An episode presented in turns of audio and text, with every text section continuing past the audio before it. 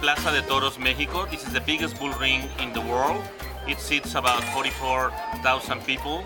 And right now we are at Birria El Paisa. This birria has been here since the very same inauguration of Plaza Mexico that occurred February the 5th, 1946.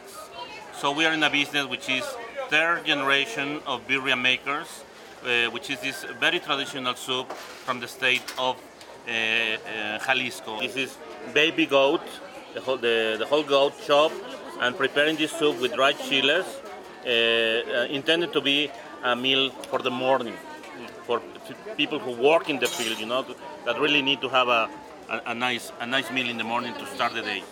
Uh, well, uh, by tradition, it's just like a soup with the, the, the meat already chopped, different parts of the of the goat. You can have maciza, which is just the plain meat with no fat, no bones, no cartilage, or use uh, surtida, which is a combination of every part of the uh, goat.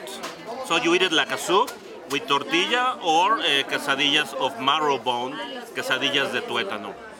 Salsa is made of chile de árbol for the birria, and you can have as much as you want, depending of uh, how hungry or how uh, um, how wild the night before was.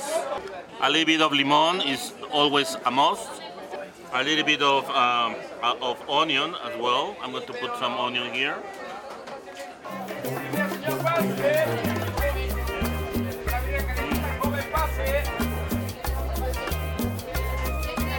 This is one of the dishes that they really have to be uh, calientes, hot.